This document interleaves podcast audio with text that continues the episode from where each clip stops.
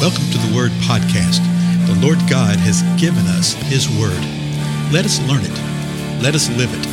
Let us rejoice in it. Spread the Word.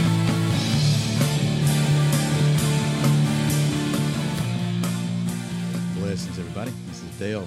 Thanks again for joining with me. Uh, as always, please pass the word about these times together, okay? That's the primary way that we let people know is that you just share with folks. And I know sometimes logistically people get a little fearful over things, but just show folks how to uh, uh, access a podcast. You know, there's just so many ways of doing it nowadays, everything from iTunes to uh, various podcast apps. Uh, to, it just depends on what type of device you have. You can listen to it on a phone, tablet, computer, et cetera, et cetera. Y'all know that. Uh, you're listening to it however you are. And so just show somebody and pass the because that helps tremendously. Now, in our last episode, we saw where uh, Jesus was speaking to a group that was called they. okay. It's in John 8, verse 33, and it says that they answered him. So this group of people were answering him.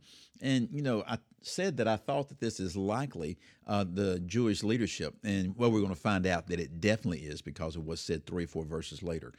Quite often, we uh, you have to see in the scripture, read through the entire context of what's saying, what's being said in the passage, okay?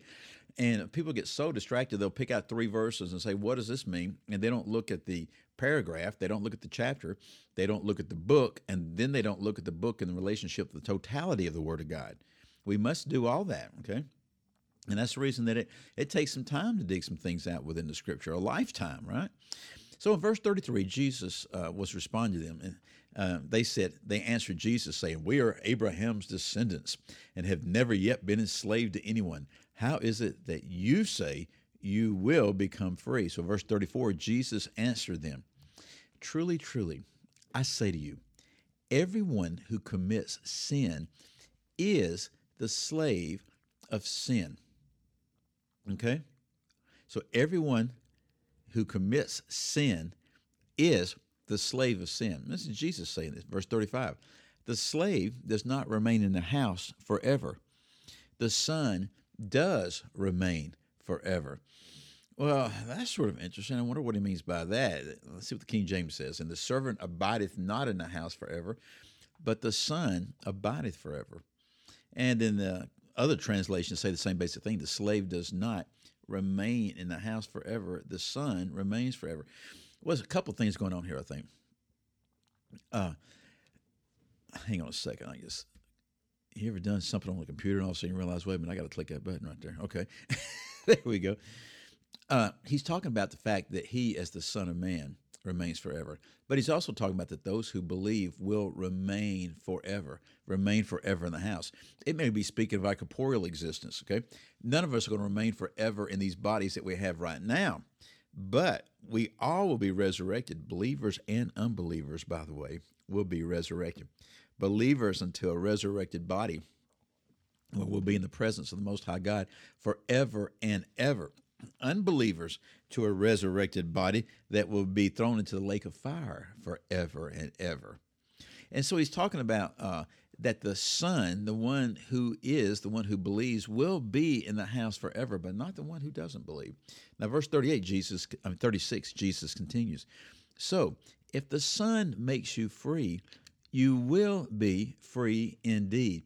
So he's saying, since the Son is free and the Son uh, remains in the house forever, that you will be what he describes in several other portions of Scripture, no longer slaves. He actually says, No longer do I call you a slave, I call you a friend. you know, we are a friend to God. We are sons of God, literally.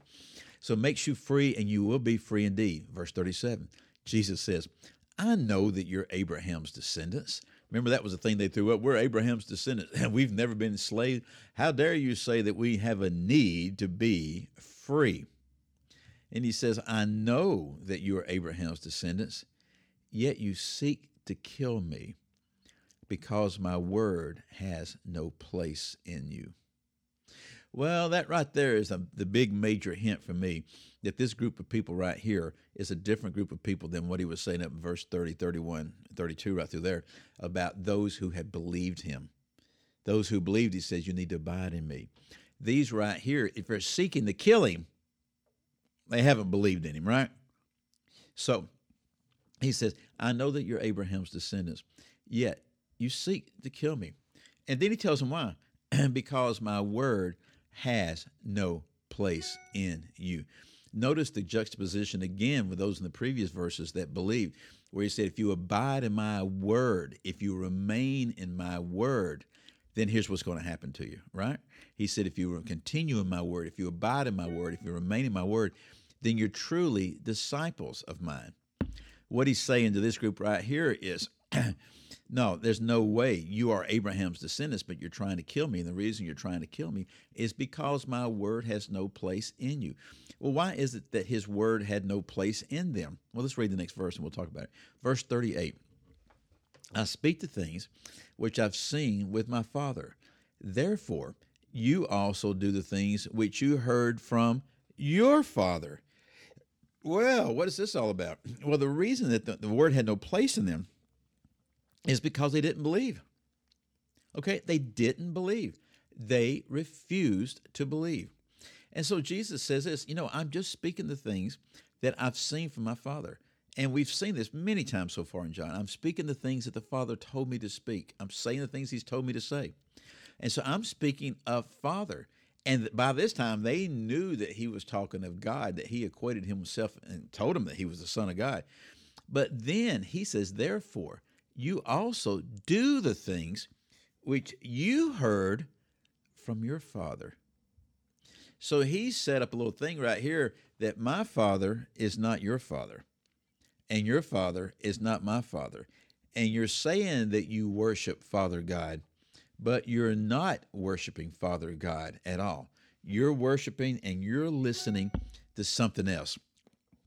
Now, this gets really interesting. We're not going to get into it right now. We'll pick it up in the next episode because what he's about to say to them, oh man, you think they were mad at him before wanted to kill him before. Now they really want to kill him because of what he's about to say to them, what he's about to reveal. Because Jesus knew every man's heart, he knew exactly what was going on. So, again, I bring this home to us uh, in the time when we live. So many profess to be believers. Same type of thing. We're Abraham's descendants. Oh, I've been a Baptist my whole life. I've been in church my whole life. I've been a Methodist my whole life. My, my generations go back hundreds of years in Lutheranism, okay? Whatever it may be, it doesn't matter. Because if the word of the Lord does not have a place in you, then you are not of the Lord. And if you're not of the Father, then you are of something else. I don't care how active you are in the church. I don't care how respected you are, how well you teach the Bible, how well you preach, how well you lead worship, how well you do whatever. If the word has no place in you, if the Lord is not dwelling within you, then you are just a whitewashed sepulcher. Okay?